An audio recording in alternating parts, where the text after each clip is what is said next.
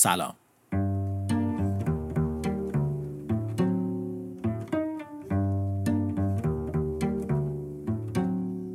در سال 2006 و در یک شب پاییزی، جیمز فالون، نورولوژیست، محقق و پروفسور روانشناسی دانشگاه کالیفرنیا، در دفتر خودش مشغول نگاه کردن به پت اسکن‌های مغز افراد متفاوت بود. پت اسکن‌هایی که حاصل دو پژوهش مختلف بودند. پژوهشی درباره آلزایمر و پژوهشی درباره قاتلین زنجیره‌ای و افرادی که روان‌آزار یا سایکوپت به شمار می‌رفتند.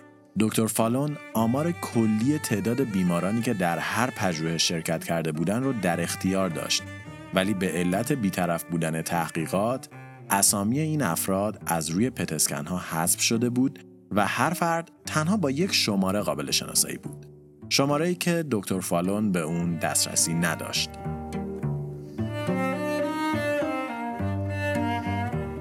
دکتر فالون مشغول بررسی این اسکن‌ها بود که چیزی توجهش رو جلب کرد. تعداد افرادی که اسکنی مشابه قاتلین زنجیره‌ای داشتند، یک عدد بیشتر از تعداد روان‌آزارانی بود که در تحقیق شرکت کرده بودند. یعنی یکی از افرادی که در پژوهش دیگه مشارکت داشت، ساختار مغزی مشابه با قاتلین زنجیره‌ای خطرناک داشت و میتونست یک روان‌آزار باشه. فالون که از این کشف شوک زده و کمی ترسیده بود، به سمت مرکز اطلاعات دانشگاه رفت تا هویت پشت این اسکن مغزی رو پیدا کنه. آزاد و راحت بودن یک روان‌آزار میتونست اتفاق بد و ترسناکی باشه و حتی ممکن بود خطری اطرافیان اون فرد رو تهدید کنه. بخش اطلاعات دانشگاه نسبت به این احراز هویت شک داشت، چرا که بی‌طرفی آزمایش با برملا شدن نام شرکت کنندگان به خطر می‌افتاد. ولی فالون با چرب زبونی همیشگی خودش تونست دانشگاه رو قانع کنه که اطلاعات فرد مورد نظر رو در اختیار اون قرار بده. فالون به اسم مورد نظر نگاه کرد و رنگ از صورتش پرید. اون فرد روان‌آزار کسی نبود جز دکتر جیمز فالون.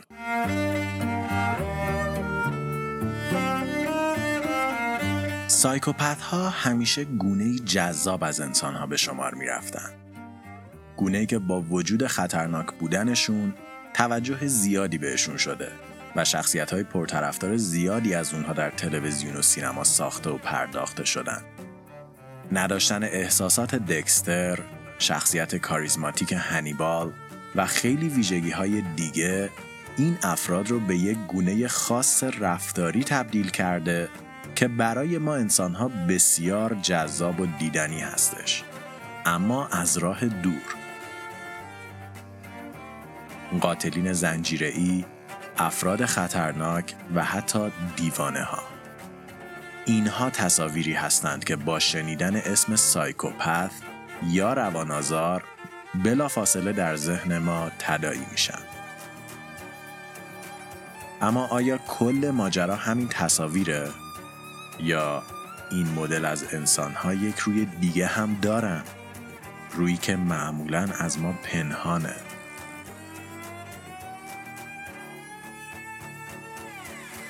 برای یافتن پاسخ این سوال‌ها باید برگردیم به اواخر دهه 1970 و پدیده‌ای به اسم برشنگاری با گسیل پوزیترون یا همون پت اسکن.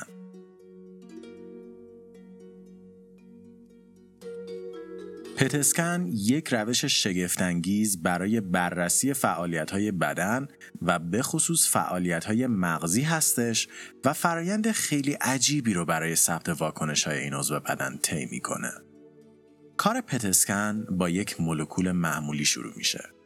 این مولکول قبل از شروع اسکن توسط یه دستگاه که سایکلاترون نام داره، باردار و رادیواکتیویته‌ای میشه، به طوری که از خودش پوزیترون ساطع کنه. پوزیترون چیه؟ پوزیترون یه الکترون برعکس شده است. یه دونه ضد ذره که به جای اینکه بار منفی داشته باشه، دارای بار مثبته. همین. این مولکول ها تقریباً 1.5 ساعت تا تخلیه بارشون زمان دارن. پس بلافاصله به بدن فرد تزریق و فرد وارد دستگاه پت اسکن میشه. ماده تزریق شده بعد از زمان کوتاهی توسط مغز جذب و استفاده میشه. درون مغز مولکول باردار پوزیترون خودش رو تفت میکنه بیرون و این ضد ذره بعد از برخورد با الکترون‌های موجود در اون نزدیک امواج گامایی رو ایجاد میکنه که در دو جهت مخالف حرکت میکنن.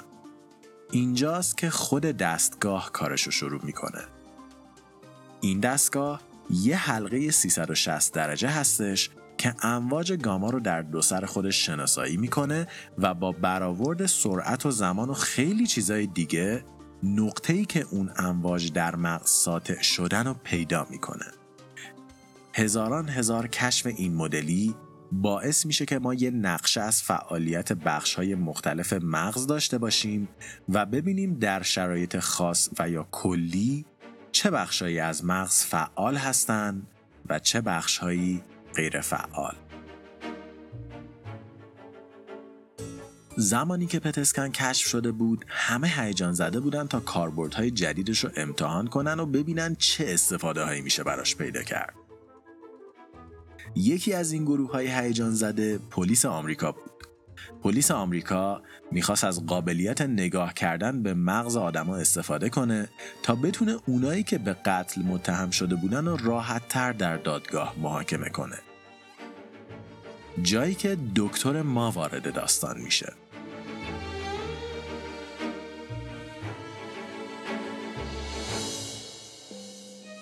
دکتر فالون قصد داشت با بررسی پت اسکن تعدادی از قاتلین زنجیره‌ای و نشون دادن دیوونگیشون پلیس رو در محاکمه اونها یاری بده. اما خیلی زود این تحقیق به یک پژوهش گسترده در زمینه روان‌آزاری تبدیل شد و فالون به آرشیو گسترده‌ای از پت اسکن بیماران روانی و افراد روانپریش دست پیدا کرد و با مقایسه اونها با افراد معمولی شروع به کشف تفاوت‌هایی میان ذهن این افراد و انسان‌های عادی کرد. اما مغز ما با در نظر گرفتن اینکه سایکوپت نیستیم چه تفاوتی با مغز یه روان‌آزار داره؟ مهمترین تفاوت در اوربیتال کورتکس، بخشی از مغز که دقیقاً پشت چشمای ما قرار گرفته. اوربیتال کورتکس یه جور دستگاه تصمیم گیری اخلاقی در مغز هستش. شاید بشه گفت وجدان ما در این بخش از مغز نهفته است. مثلا وقتی یه نفر میاد توی صف از شما جلو میزنه، ممکنه یه حسی بهتون بگه که بریم با پتک مغزشو بیارین پایین. ولی این بخش مغز بلا فاصله میاد و میگه که اگه این کارو بکنین دستگیر میشین، میرین زندان، بدبخت بیچاره میشین، بی خیال.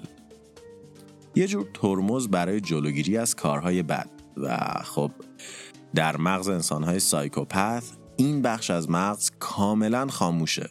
یعنی به جای اینکه بیاد نصیحتتون کنه، میاد با سکوتش میگه که بله، بزن دهنشو صاف کن. دومین بخش عجیب در مغز انسان‌های روان‌آزار امیگدالا هستش. یکی از درونی ترین و قدیمی ترین بخش های مغز که به بررسی و تحلیل احساسات در مغز اختصاص داده شده. خب این بخش هم تو مغز آدمای سایکو خاموشه. یعنی این افراد دارای هیچ جور درک احساسی نیستن و پیش زمینه های احساسی نقش زیادی در تصمیم گیری های زندگیشون نداره. اما این همه ماجرا نیست. بیاین دوباره زمانو برگردونیم به دهه 90 و این بار به جای دستگاه پت اسکن بریم سراغ دکتر هانس برونر و یک خانواده هلندی که اون مشغول تحقیق روشون بود. مردای این خانواده به شکل عجیبی خشن بودن و به کشت و کشتار علاقه داشتن و برونر میخواست بدونه که چرا اینا خلوچلن. دکتر برونر بعد از بررسی ژنتیک این خانواده دید که ژن MAOA به شکل عجیبی در هیچ کدوم از آقایون خانواده دیده نمیشه. ژنی که وسیله‌ای برای کنترل میزان مونوامین اکسیداز تولید شده در بدن هستش. خود این مونوآمین چیچی هم یه جور تنظیم کننده پیام رسان‌های عصبیه. یه جور تی که بعد از هر کنش واکنشی میاد اون چیز میزایی که مونده رو میکشه میبره. یک آنزیم با قابلیت شکستن چیزایی مثل دوپامین، آدرنالین و از همه مهمتر سروتونین. سروتونین یه پیام رسان عجیب غریبه. اگه قسمت‌های قبلی رو گوش کرده باشین میدونین که حضورش برای حس آرامش و خوشحالی ضروریه و باعث جلوگیری از افسردگی، سرخوردگی‌های روحی و خیلی بیماری‌های روانی دیگه میشه. ولی از اون ور همین که یکم زیادی ازش تولید بشه منجر به پرخاشگری و خشونت در انسان‌ها میشه. نبود MAOA منجر به کمبود مونوآمین اکسیداز و کمبود مونوآمین اکسیداز منجر به افزایش بیش از حد سروتونین بدن و در نتیجه خشونت فراوان میشه. به همین خاطر هستش که به این غیرفعال بودنش ژن جنگنده یا واریور جین میگن. ژن جنگنده یک ژن جنسی هستش. یعنی در کروموزوم 23 و در بخش X قرار گرفته و به همین خاطر و مثل کچلی فقط از مادر منتقل میشه و احتمال اینکه مردها اونو به ارث ببرن بسیار بیشتر از خانم هاست. خب بیاین برگردیم سر داستانمون. همزمان با این پژوهش روان‌آزارها دکتر فالون مشغول کار بر روی یک پژوهش درباره آلزایمر هم بود و داشت گروه‌های مختلف دارای این بیماری رو بررسی می‌کرد. سابقه خانواده همسر آقای فالون باعث شده بود که برای اطمینان از عدم ابتلای خانواده‌اش به این بیماری، آقای فالون پت اسکن خودش و کل خانواده‌اش رو هم به عنوان گروه کنترل وارد این پژوهش بکنه تا ببینه ریشه‌ای از آلزایمر درشون هست یا نه. نکته خوب اینجا بود که هیچ کدوم از اعضای خانواده آقای فالون به آلزایمر مبتلا نبودن. نکته بد اما خب آقای فالون یک سایکوپت به تمام معنا بودش.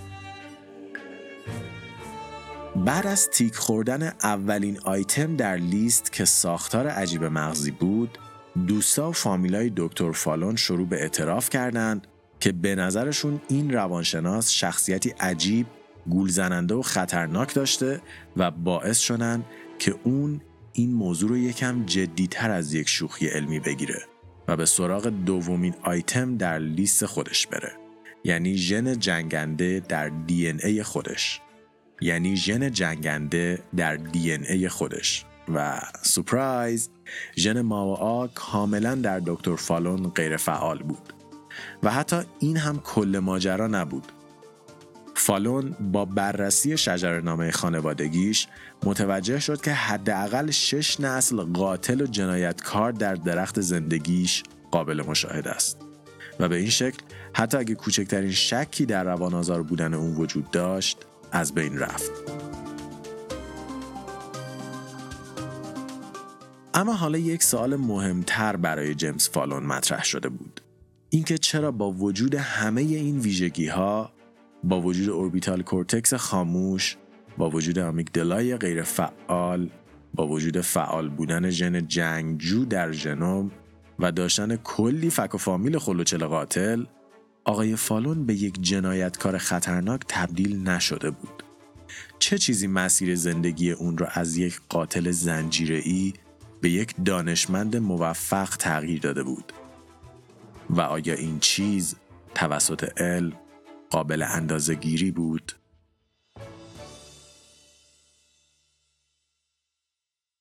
برای جواب این سوال باید به سال 2004 و یک شاخه دیگه از علم سفر کنیم. شاخه‌ای به اسم وراژنتیک. دانشمندی به نام مایکل مینی و یک آزمایش برای تشخیص خوب بودن یه دونه موش مامان.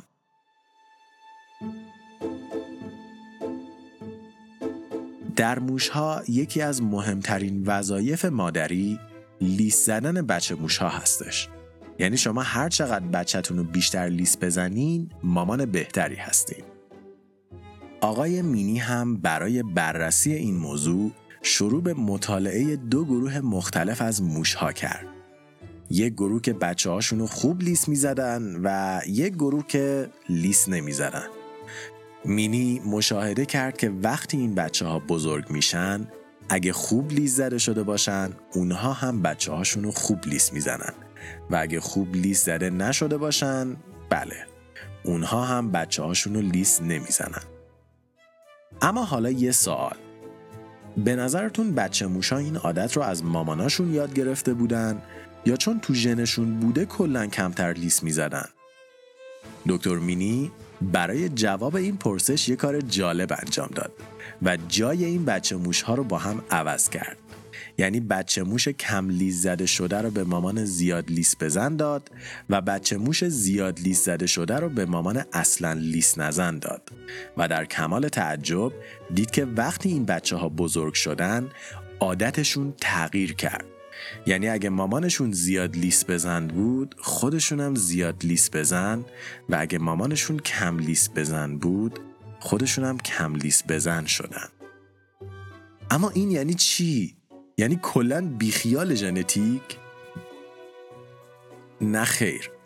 تیم پژوهشگران یه پله جلوتر رفتن و ژنوم این بچه موش‌ها رو مورد بررسی قرار دادن و دیدن که مراقبت صحیح از بچه، که در اینجا یعنی زیاد لیس زدن، در دی ان ای همه این موش‌ها وجود داره، ولی در بچه‌هایی که تحت نظارت مادر اصلاً لیس نزن بزرگ میشن، این ژن توسط ریز مولکول هایی که به دی ان ای میچسبن غیر فعال میشه و اون بخش از دی ان ای خاموش میشه. خیلی عجیبه، نه؟ یعنی نحوه بزرگ شدن ما به شکل مستقیم به روی ژنتیک ما تأثیر میذاره و به معنای واقعی میتونه بخش های مختلف کد وجودی ما رو خاموش روشن کنه. یعنی میتونه بافت شخصیتی ما رو تغییر بده. و برای افراد سایکوپت هم همینه. برای فردی با این اختلال، آسیب روحی و یا جسمی و ضربه شدید روانی در سنین خردسالی و کودکی باعث فعال شدن ژن جنگجو و یا حس شدن خلأ حاصل از غیر فعال بودن بخش‌های مختلف مغزی میشه و کودک رو به سمت مسیرهای تاریک هدایت میکنه. در صورتی که روند رشد طبیعی، خانواده سالم و فضای پر از محبت میتونه تأثیر این ژن‌ها رو محدود و اونها رو تنها تبدیل به یک خصلت اخلاقی عجیب ولی قابل تحمل کنه. اتفاقی که برای دکتر جیمز فالون افتاده بود و مراقبت و محبت خانواده‌اش اون رو از یک مسیر ترسناک به یک مسیر موفق هدایت کرده و از اون یک شهروند ایدئال ساخته بود.